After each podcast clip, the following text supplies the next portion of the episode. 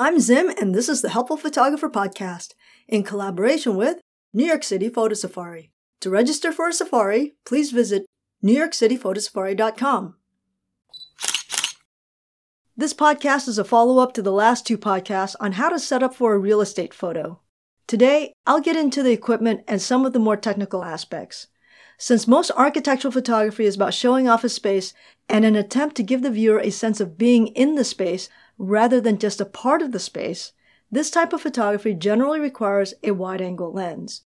So I tend to shoot between 16 and 24 millimeters, which is about 10 to 20 millimeters if you're shooting a crop sensor.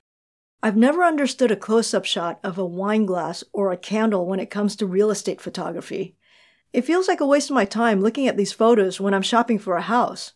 Now, if it's part of an ad campaign, it might be useful, but otherwise, I don't really see the function. This is why I don't need a longer lens. As for the camera equipment, I always carry a large tripod and a remote shutter release because of long exposure times, and the camera is likely to be in an awkward position, and the remote prevents me from having to constantly climb back up the ladder to the camera. If you don't have a remote shutter release, I would recommend using a timer. Now, the reason I'm shooting on a tripod is because I often find myself shooting between f8 and f16 to ensure as much sharpness throughout the image as possible.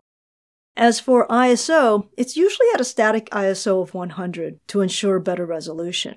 So the combination of these two things often result in fairly long shutter times. Because let's face it, these indoor spaces are often very dark. All of these things together demand that I shoot on a tripod. I also generally shoot in aperture priority.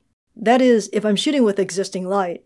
However, if I'm bringing in my own strobes to light the space, I'll shoot in manual mode.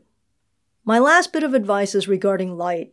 Most of you won't be able to or have any inclination to follow this advice, but you should be aware of it anyway. For the most part, you'll want to have any small table lamps or floor lights turned on because it makes everything feel homier and more lived in. As far as ceiling lights are concerned, you'll need to decide whether or not you want to or need to have the ceiling lights on. If any of the lighting fixtures are throwing too much light, you can fix this by using the dimmer to turn it down a bit or possibly changing the bulb for less wattage. If neither of these are possible, you can simply turn the light off in the middle of the exposure. However, this would require that you have a long exposure to be able to do this. It's a little tricky, but it does work. A more difficult thing to do would be to filter the light itself. Something you'll want to pay attention to is that indoor lights often have a very warm color cast, the problem with this is that the natural light from the windows is rather blue. If you have a strong yellow color cast inside relative to the natural light, you'll want to change the light bulbs or add a filter to the lights themselves so that it's not so yellow. How much you want the indoor color to match the outdoors is up to you, but you definitely don't want it to be totally blue outside while the inside is yellow. That is if you're doing an interior shot.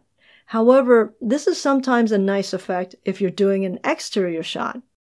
Since this is a podcast, I can't show you an example, so you'll just have to trust me. And lastly, you'll probably want to time your shoot so that there's no direct sunlight coming in through the window. If you don't, then you're going to definitely have a lot of post processing to deal with, especially if you don't understand HDR or if you don't bracket properly. So that's pretty much it. Although architectural photography seems like a gimme, it really isn't. I think it's one of the most difficult types of photography, as there are so many moving parts. So practice a lot, and until next time, keep on shooting.